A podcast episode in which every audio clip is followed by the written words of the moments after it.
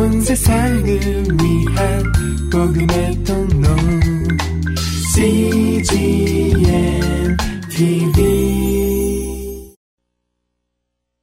구약의 역사를 보면요, 예언자들이 예언을 했는데 그 예언에는 두 가지 성격이 있었습니다. 첫째는 그 예언의 성격이 심판과 형벌을 선언하는 그런 예언입니다. 이스라엘 백성들이 하나님 앞에 범죄를 하고 그리고 더 이상 하나님의 백성으로 살아가지 못했을 때 하나님은 그들을 강대국을 시켜서 포로로 잡혀가게 하고 나라를 빼앗기고 성전을 빼앗겨서 결국 하나님의 백성이지만 수치를 당하고 심판을 받는 그런 예언입니다. 이것이 예언자들의 예언의 성격입니다. 두 번째 예언자들의 성격은 포로로 잡혀가서 수치를 당하고 어려움을 겪지만 그러나 하나님은 결코 이스라엘 백성들을 버리지 않았다. 하나님이 심판하시고 형벌하는 것은 망하게 하기 위해서가 아니라 다시 회복하기 위하여, 노아의 홍수는 인류를 멸망시키기 위하여 무지개를 통하여 역사의 구원을 위하여 주신 것처럼 나는 너를 결코 버리지 않았다. 이런 예언입니다. 이런 메시지가 이사야나 예레미야나 에스겔이나 이런 모든 예언자들에게 나타납니다. 오늘 우리가 보는 이사야 40장의 예언은 1장부터 39장까지는 심판을 예언하는 말입니다. 그래가지고 힘이 들고 어렵고 고통스럽고 그렇습니다. 여러분, 잘못된다는데 누가 좋아하겠습니까? 야단치는데 누가 좋아하겠습니까? 그러나 40장, 오늘 읽은 40장에서부터는 예언의 성격이 반전이 됩니다. 그렇지만 나는 너를 잊지 않고, 내가 너를 버리지 않고, 내가 너를 포기하지 않고, 나는 너를 구원할 것이고, 너를 회복시킬 것이고, 너를 축복의 도구로 삼을 것이다 라는 예언이 오늘부터 나오기 시작을 합니다. 나는 오늘 여러분의 고난을 겪는 삶 속에 하나님의 회복의 예언이 나타나기를 축원합니다. 나는 우리 민족이 지금 너무 고통스럽지만 이 고통이 지난 다음에 회복과 축복의 예언이 우리 민족에 나타나기를 원하는 것입니다. 이사야 40장 1절 2절을 보시면서 이 예언이 어떻게 시작되는가를 우리가 함께 보기를 원합니다. 40장 1절 2절의 말씀을 같이 읽겠습니다. 시작. 너희 하나님이 가라사대 너희는 위로하라, 내 백성을 위로하라. 너희는 정다이 예루살렘에 말하며 그것에 외쳐 고하라. 그 복역의 때가 끝났고 그 죄악의 사함을 입었느니라. 그 모든 죄를 인하여 여호와의 손에서 배나 받았느니라. 아멘. 유다를 향한 예수님의 하나님의 심판은 바벨론의 포로라는 내용으로 나타납니다. 그러나 하나님은 바벨론 포로 속에 이스라엘 백성들을 영원히 두시지 않으셨습니다. 하나님은 그 예루살렘의 회파, 여러분, 사람에게는 누구든지 수치스러운 것이, 이걸 건들면 수치스러운 게 있어요. 이스라엘 백성들이 가장 치욕스러운 것은 나라를 빼앗긴 것보다 더 큰 수치는 예루살렘 성전을 빼앗긴 것입니다. 그러나 이미 예루살렘 성전은 다 회파되었죠. 그런데 하나님의 회복의 음성이 들리기 시작합니다. 오늘 보니까 세 가지가 있어요. 첫째는 하나님이 말씀하십니다. 이사야에게. 고난 중에 있는 내 백성을 위로하라. 내 백성을 위로하라. 나는 결코 너를 잊지 않았다. 나는 결코 너를 포기하지 않는다. 나는 계속해서 너를 사랑할 것이고 끊임없이 나는 너를 지켜주는 하나님이 될 것이다. 고난받는 나의 백성을 위로하라. 절망 중에 있는 나의 백성을 위로하라. 여러분, 진정한 지도자는 고난 중에 있는 백성들을 위로하는 지도자입니다. 방황하고 갈등하는 사람들 속에 뛰어들어가서 그들에게 희망을 주고 방향을 주고 용기를 주고 하나로 만들어주는 지도자입니다. 이사야는 말합니다. 하나님은 말씀하신다. 희망을 포기한 이스라엘 백성들이 가서 말해라. 희망은 있다. 고난을 당하는 내 백성에게 말해라. 고난은 계속되지 않는다라는 것입니다. 두 번째입니다. 첫째는 내 백성을 위로하라는 것이고요. 두 번째는 예루살렘에게 부드럽게 말해라 하는 거죠. 보통 힘든 말을 할 때는요, 부드럽지가 않습니다. 말도 표정도 언어도 다 거칠어집니다. 그러나 오늘 성경은 말합니다. 예루살렘에게 내가 예언할 때 정답게 아주 부드럽게 이야기를 하라. 성벽은 회파되고 성전은 함락됐고 하나님의 도성 예루살렘은 상처를 받고 치욕을 당했지만은 그러나 나는 이 성전을 영광스럽게 회복을 시킬 것이다. 하나님의 영광은 다시 찾아올 것이며 많은 사람들은 이곳에서 예배를 다시 드리게 될 것이다. 나는 이곳에서 너를 만나 줄 것이다. 부드럽게 이 기쁜 소식을 전하라. 크게 외쳐라. 그리고 빨리 전해라. 이거예요. 크게 외쳐라. 빨리 전해라. 기쁜 소식을 전해라. 도스토옙스키 작품 가운데 사형 선고를 당하는 사람, 이 목에 밧줄이 들어가는 사람에게 말이 전령이 갑니다. 사형을 중지하시오. 당신은 사면되었어. 마치 죽음 직전에 사면령을 받는 것 같은 소식이라는 것은 이런 긴급성이 있습니다. 그냥 오늘 전해도 되고 내일 전해도 되는 게 아니라 지금 전하지 않으면 그 사람은 사형 선고 집행이 당하기 때문에 사형 선고 집행을 하기 전까지 급히 달려가서 이 기쁜 소식을 전하는 것입니다. 그러면 내 백성을 위로하고 예루살렘에게 부드럽게 말하는 그 내용은 무엇입니까? 무엇을 전하라는 말입니까? 그것이 세 번째 오늘 메시지인데요. 첫째는 복역의 때가 끝났다라고 하는 거예요. 이 말이 얼마나 좋은지 모르겠어요. 그 형기를 다 살고 마지막에 다 살면 이제 감옥의 문을 열고 나오지 않습니까? 당신의 형기는 다 끝났다 이거예요. 할렐루야. 당신의 고난의 때는 다 끝났다. 이제 이스라엘이 겪어야 할 심판의 시간은 다 지나갔다. 복역의 때가 끝났다. 근데 고통을 겪을 때는요, 이게 계속될 것 같아요. 고난 겪는 사람의 고통은 뭐냐면 고난이 수습되지 않는다는 느낌이에요. 고난은 파도처럼 계속 오고 또 오고 또 온다는 생각 때문에 힘이 든 거예요. 그런데 하나님의 메시지는 무엇입니까? 고난의 때가 끝났다. 내 복역의 때는 끝났다. 두 번째입니다. 그리고 내 죄는 용서함 받았다. 할렐루야. 네.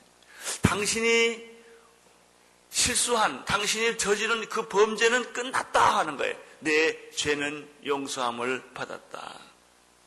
세 번째는 그 죄로 인하여 여호와의 손에서 너는 갑절이나 따블로 받게 될 것이다. 그러면 오늘 이 말씀을 통해서 우리가 배우는 게 있어요. 비전이라는 게 뭡니까? 비전이라는 것은 어떤 일을 하는 게 비전이 아니라 기쁜 소식을 전하는 게 비전이라는 거예요. 기쁜 소식을. 여러분, 구원은 내가 무슨 일을 하는 게 아니라 하나님의 하신 위대한 구원의 일을 내가 받아들이는 게 구원이에요. 구원은 내가 만들지 않습니다. 하나님이 이루어 놓으신 구원을 내가 받아들이는 것입니다. 여러분, 구원은 기쁜 소식을 전하는 것입니다. 하나님으로부터 오는 그 복되고 기쁘고 희망적인 그 메시지를 전하는 것입니다. 복역의 때는 끝났고 내 모든 죄는 사여졌고 그리고 따블로 온다. 따블로 이런 이야기입니다. 구약시대에 이스라엘 백성들이 받았던 회복과 부흥, 회복과 희망과 부흥과 이런 축복은 먼 훗날 신약으로 예언이 됩니다. 여러분, 오늘 메시지가 이사야가 주는 이 회복의 메시지, 이 이사야가 주는 기쁜 소식의 메시지, 이 소식을 빨리 내 백성, 고난 중에 있는 내 백성에 위로하고 예루살렘에게 부드럽게 이 얘기를 해서 회복의 때가 끝났고 내 죄가 사함을 받았고 하나님 너에게 은총으로 축복으로 임한다는 이 메시지가 구약으로 끝난다면 무슨 의미가 있겠어요? 그 구약의 이 메시지는 오랜 세월이 지난 후에 신약으로 연결되는 것입니다. 그리고 신약에 오는 메시지는 무엇입니까? 인류의 구원할 메시아가 온다. 이 인류가 저지른 모든 죄악의 벽을 뚫고 저주를 뚫고 심판을 뚫고 인류를 구원할 메시아가 먼 훗날에 오신다 라고 하는 것이 오늘 이사야가 예언한 예언의 궁극적인 목적이에요. 3절 4절, 5절을 같이 읽겠습니다. 시작. 외치는 자의 소리여 가로되 너희는 광야에서 여호와의 길을 예비하라. 사막에서 우리의 하나님의 대로를 평탄케 하라. 골짜기마다 더디워지며 산마다 작은 산마다 낮아지며 고르지 않는 것이 평탄하게 되며 험한 것이 평지가 될 것이요 여호와의 영광이 나타나고 모든 육체가 그것을 함께 보리라. 대저 여호와의 입이 말씀하신다. 자, 1절, 2절에서는 내 백성을 위로하라. 예루살렘에게 정답게 말해라. 복역의 때가 끝났다. 내 죄는 용서함 받았다. 라는 회복의 메시지가 시작됐는데 이것이 3절, 4절에 가면은 무슨 메시지로 변하는 줄 아세요? 세례 요한이 신약에서 광야에서 외치는 메시지로 탈바꿈을 하는 거예요. 벌써 2000년의 세월을 천몇백 년의 세월을 뛰어넘어서 이 메시지는, 회복의 메시지는, 축복의 메시지는, 부활의 메시지는 지금 다가오고 있는 것입니다.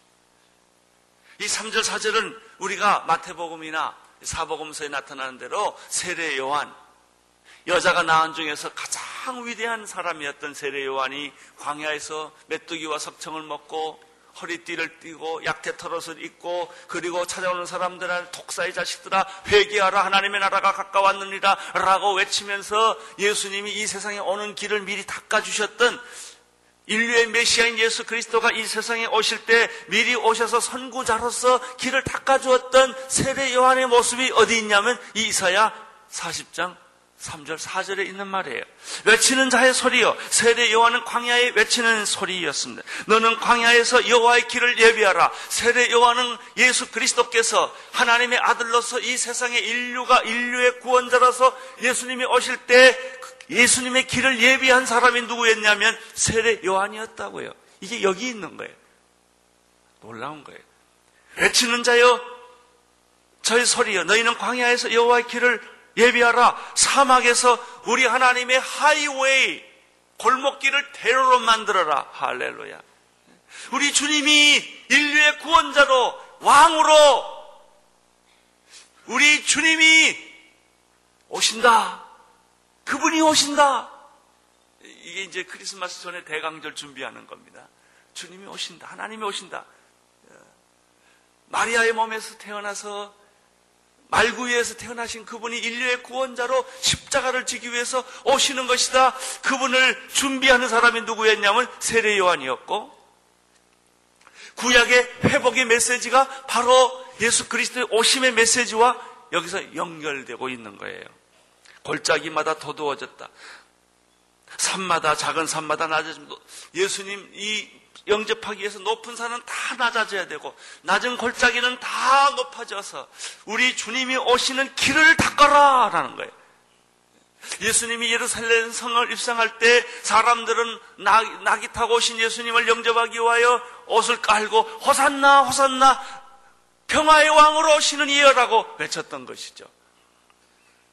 여호와의 영광이 나타나고 모든 육체가 그것을 향하여 함께 보리라. 대저 여호와의 입의 말씀이니라. 기가 막힌 거예요. 예루살렘의 파멸과 심판 속에서 하나님의 회복은 결국 무엇을 의미하는가? 예수 그리스도의 다시 오심으로 연결되는 회복이었다. 여러분, 우리가 예수 믿고 구원받고 상처 치유받고 죄 용서함 받고 우리가 구원받는 것은 단순히 예수 믿고 복받는 기복신앙이 아니라 말이죠. 이것은 메시아의 오심과 회복과 역사 종말에 하나님의 역사 마지막 심판이 있고 그리고 마지막 하나님의 새하늘과 새 땅의 구원과 우리의 구원과 연결되어 있는 거예요. 놀라운 것입니다. 이 메시지는 간단합니다. 주의 길을 예비하라. 이겁니다. 주의 길을 예비하라. 여러분, 고난당하는 내 백성에게 말하라. 예루살렘에게 부드럽게 선포하라. 복역의 때가 끝났고 네 죄가 사함을 받고 이제 축복이 너에게 오며 회복이 올 거라는 메시지는 세례 요한이 광야에서 외치는 주의 길을 예비하라 라는 말과 연결이 된다는 이야기입니다.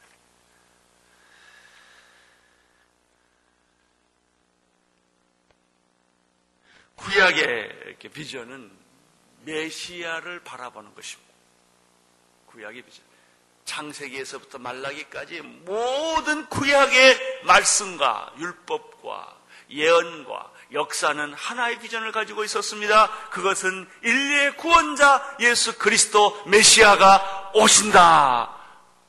그분을 대망하라. 아브라함도 이삭도 야곱도 요셉도 모세도 여호수아도 많은 예언자들이 그들이 가졌던 비전은 무엇입니까? 잘 먹고 잘 살고 전쟁에서 땅을 크게 만들고 부강한 나라를 만드는 게 아니에요. 여러분, 우리 대한민국의 비전은 부강한 나라 만드는 데 제한되지 않습니다. 통일이 아니에요.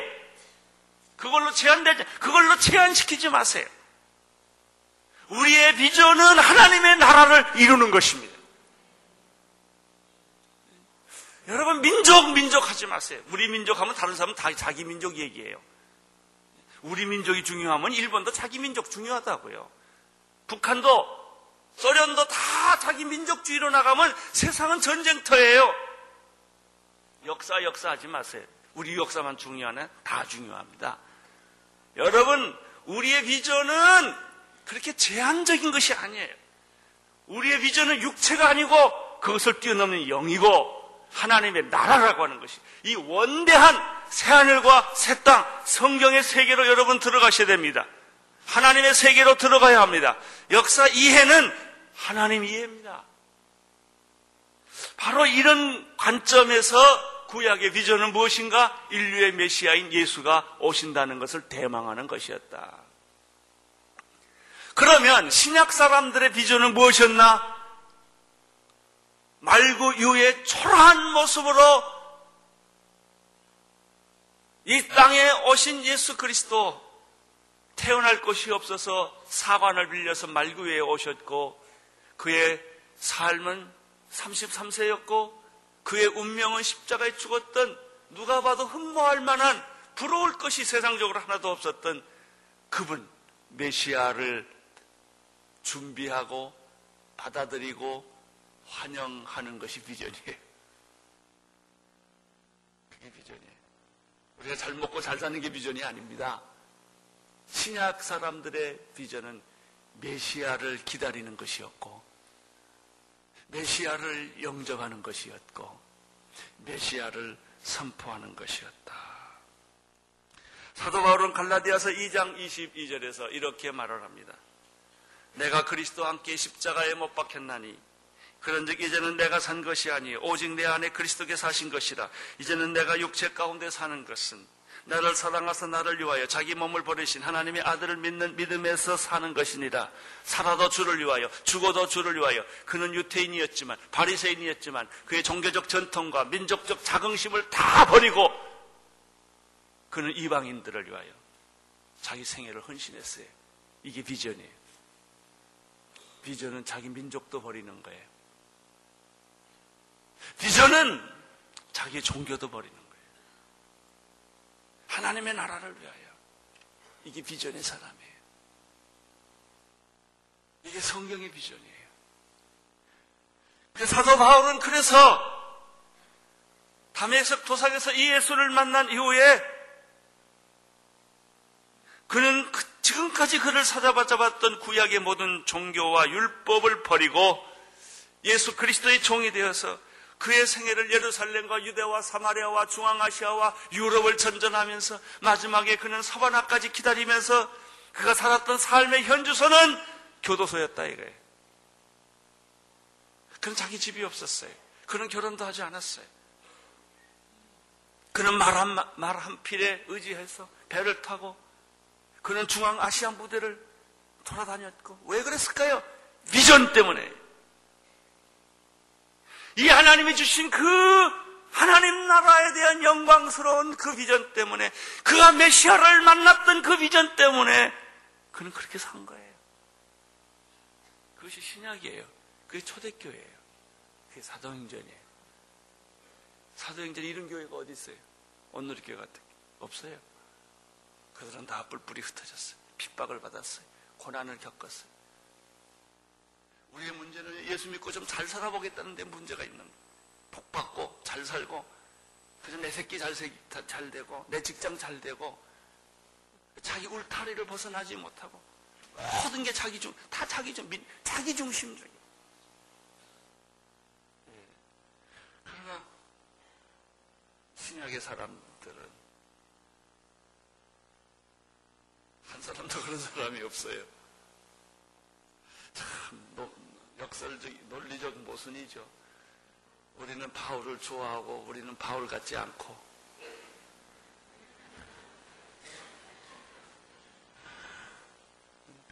왜 우리는 그렇게 안 될까? 왜 그렇게 못 살까? 왜 그런 헌신이 우리는 없을까?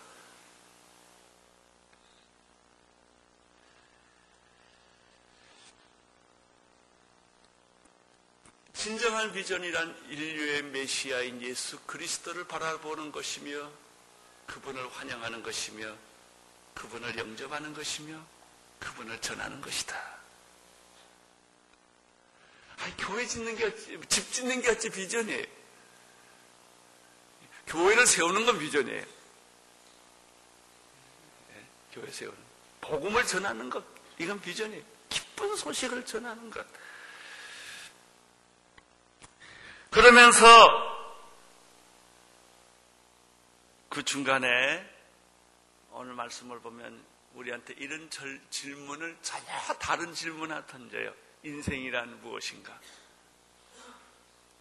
나는 유행가 가사 가운데 제일 좋은 게 인생은 나그네 길. 최우진 씨가 부른 노래가 제일 좋더라고요. 인생은 잠깐 보이다가 없어지는 안개와 같은 거다. 들에 핀 풀과 같고 꽃과 같은 거다 라는 얘기를 6절, 7절, 8절에서 이야기합니다. 자, 이게 오늘 말씀의 전개를 잘 보십시오. 1절, 2절, 3절, 4절, 5절, 6절, 7절, 8절 여기에 이렇게 묘하게 연결되어 있습니다. 자, 6절, 7절, 8절을 같이 읽겠습니다. 시작. 내가 무엇이라 외치리까? 가로되 모든 육체는 풀이요 그 모든 아름다움은 들의 꽃 같으니 풀은 마르고 꽃은 시듬은 여호와의 기운이 그 위에 불미라. 이 백성은 실로 풀이로다. 풀은 마르고 꽃은 시드나 우리 하나님의 말씀은 영원히 있습니다. 인생이 뭐냐? 인생이 뭐냐? 여러분, 그 비전이 뭐냐라는 얘기는요, 인생이 뭐냐라는 질문하고 맞부딪힙니다. 도대체 인생이 뭐냐? 성경에서 말하는 것은 인생의 본질은 희망이 아니라 절망이고 의미가 아니라 허무다. 이게 뭐냐? 틀에 핀 풀과 같은 거다. 그 인간의 성공이라든지 인간의 명예라든지 인간의 이 모든 것들은 풀의 꽃과 같은 거다. 바람이 불면 풀은 마르고 꽃은 시드는 법이다. 이런 겁니다. 우리는 풀 같은 인생, 꽃 같은 영광을 위해서 우리의 그 소중한 시간과 인생과 돈과 정열을 다 쓰고 나중에 잘 은퇴해서야 하나님 내가 이제 왔습니다 이러고 있다고요. 나는 30대 여러분이 헌신하기를 축원합니다. 세상에서 젊은 시절 다 보내고 이제 은퇴해서 하나님을 섬긴대나요? 뭐 고맙긴 하지만 그게 뭡니까? 그게 뭐예요?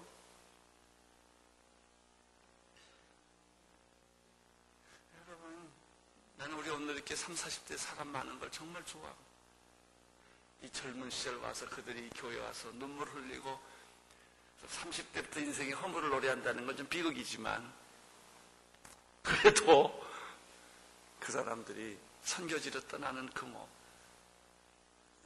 우리 교회 30, 40대 목사들이 다 그런 마음이 있어. 우리 지금 목사님들 다 선교지 가고 싶은 마음들이 있어. 할 수 없이 내가 붙잡으니까 교회 붙잡혀 있지. 그런 마음, 떠나고 싶은 마음. 여러분, 풀 같은 인생, 꽃 같은 영화. 봄바람이 불면 꽃이 피는 것 같지만 가을바람 불면 다시 뜨는 것. 다 땅에 낙엽처럼 지는 것. 그것이 인생이라는 거예요. 그 참 이사야 보면 참 재밌어요. 이런 막 예언을 하다가 또 아주 그 인생 철학론이 여기에 이렇게 쭉 개입이 돼요. 그래서 결론이 났습니다. 결론이 났어요. 9절이에요. 결론이. 무엇입니까? 9절 읽어주십시오. 아름다운 소식을 시온에 전하는 자여, 너는 높은 산에 오르라. 아름다운 소식을 예루살렘에 전하는 자여, 너는 힘써 소리를 높이라. 두려워 말고 소리를 높여 유다의 성읍들에 이르기를 너의 하나님을 보라 라고 말하는 것입니다.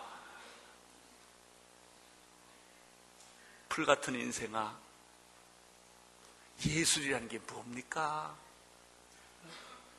한 송이 꽃 같은 아트, 그게 뭐예요? 다 바람 불면 없어지는 거예요. 영원히 남는 것은 하나님의 말씀이에요. 영원히 남는 것은 하나님의 말씀이에요. 영원히 남는 것은 무엇인가? 비전이에요.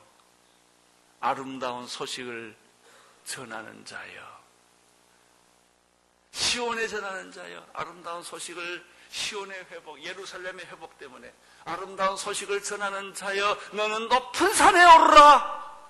와, 비전은 높은 산에 올라가는 거는구나. 내 인생을 다 포기하고, 내 젊음을 다 포기하고, 내 성공과 내 꿈과 내 이상을 다 포기하고 이 아름다운 소식을 전하기 위하여 높은 산으로 올라가는구나. 높은 산에 올라라. 너는 높은 산에 올라가서 힘써 소리를 질러라. 이랬어요. 소리를 높여라. 여러분, 우리가, 나 요즘에 보면요, 사람들 불필요한데 핏대 세우더라고요. 나는 국회의원들이 다 선교사로 갔으면 좋겠어요. 거기 가서 그렇게 소리 지를 게 아니라, 그 좋은 머리, 난 아주 요즘 참 비참해. 진리란 게요, 옳고 그름이 없고 네 당이냐 내 당이냐 밖에 없더라고요. 이 당에 속한 사람은 다 그 얘기 해야 돼. 누구나 막론하고 이 당에 속한 사람은 다 그 얘기를 해야 돼. 내가 오직했으면요, 서울신문에 뭐 글 써달라고 그래서 제3당 만들라고 그랬어요. 제3당을 좀 만드십시오. 왜 이 당 사람은 이 얘기하고 저 당 사람은 저 당 얘기만 하냐 이거예요. 그 평소에 배웠던 교양과 인격과 얻은 언어와 능력을 왜 그렇게 다 쓰냐 이거예요. 오늘 성경은 말합니다. 아름다운 소식을 전하는 자여, 높은 산에 올라라. 가서 큰 소리로 외쳐라. 이게 이 사람이 사도 바울이었다고요. 신약의 사람들이었어요. 이게 비전이에요. 비전은 이 세상에서 가장 아름다운 이름 예수, 그 이름을 전하는 거고요. 이 세상에서 가장 아름다운 소식 예수, 그분을 전하는 것이고요. 이 세상에서 가장 뛰어나신 분 예수 그리스도의 그 능력, 그것을 높은 산에 올라가 산을 넘고 물을 건너 언어가 다르고 민족이 다르고 이렇게 많은 사람한테 얘기하는 것이 아니라 그렇게 한 사람을 찾기 위하여 몇 년을 고생해서 찾아가서 그 이름 예수를 전하는 거예요. 이것이 비전입니다. 비전.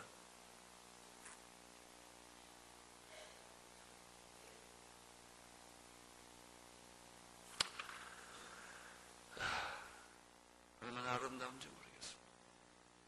저희들 인공위성을 날리는 것은 오대양 6대주의 섬에 사람이 갈 수 없는 데까지라도 서반하러 가고 싶은 심정으로 복음을 전하려는 하나의 열정이에요. 그건 안타까움이에요. 우리가 선교사를 훈련시켜서 보내려고 하는 게 다 그런 거예요. 선교지의 교회를 무너져가고 쓰러져가고 상처받은 사람들을 찾아가서 하려는 것은 다른 게 아니에요. 높은 산에 올라가서 이 메시지를 전하라고 하는 이 이사야의 그 비전이 오늘 우리에게 전달됐기 때문에 그런 거예요. 내가 털 수 있는 호주머니를 다 털어서, 내가 신을 수 있는 신발을 다 신어서, 신발을 몇 개라도 갈아 신어서 그것이 헤어진다 할지라도 아름다운 예수, 그 이름 예수, 아름다운 소식 예수, 기쁜 소식 예수, 그분을 전하자는 거 아니겠습니까? 그것이 비전입니다. 10절, 11절을 읽어주십시오. 시작. 보라, 주 예수께서 장착하는 자로 임하실 것이 친히 그 팔로 다스릴 것이라. 보라, 상급이 그에게 있고 보응이 그 앞에 있으니 그는 목자같이 양머리를 먹이시며 어린 양을 그 팔로 모아 품에 안으시며 젖먹이는 암컷들을 온순히 인도하시니 높은 산에 올라서 그 이름을 외치는, 구약시대는 복역의 때가 끝났고 내 죄는 용서를 받았는데 그분이 십자가에서 외치는 메시지예요. 이게 회복의 메시지, 축복의 메시지. 그분은 어떤 분인가? 네 가지를 설명하고, 첫째, 그분은 강한 자다. 강한 자다. 하늘과 땅의 모든 권세를 가지신 분은 예수 그리스도이십니다. 보라, 주 예수, 주 여호와께서 장차 강한 자로 임하실 것이요. 그는 죄를 꺾으신 분이십니다. 사탄의 세력을 꺾으신 분입니다. 죽음의 세력을 꺾으신 분이십니다. 그분은 강하신 분이십니다. 둘째, 그분은 통치자이십니다. 보라, 주 예수께서 장차 강한 자로 임하실 것이요 친히 그 팔로 다스리리라. 예수님은 역사를 통치하시는 분이시요 다스리시는 분이십니다. 그는 역사의 주인이십니다. 인류의 왕이십니다. 우리는 그분의 통치하에 있고 그분의 다스림 안에 있는 것입니다. 할렐루야. 그분이 오실 것이다. 그분은 강함으로 임재할 것이며 통치와 다스림으로 임할 것이며, 셋째, 그는 상급과 보상을 주시는 분이시다. 그는 단순한 진리거나 단순한 빛이거나 단순한 생명이 아니다.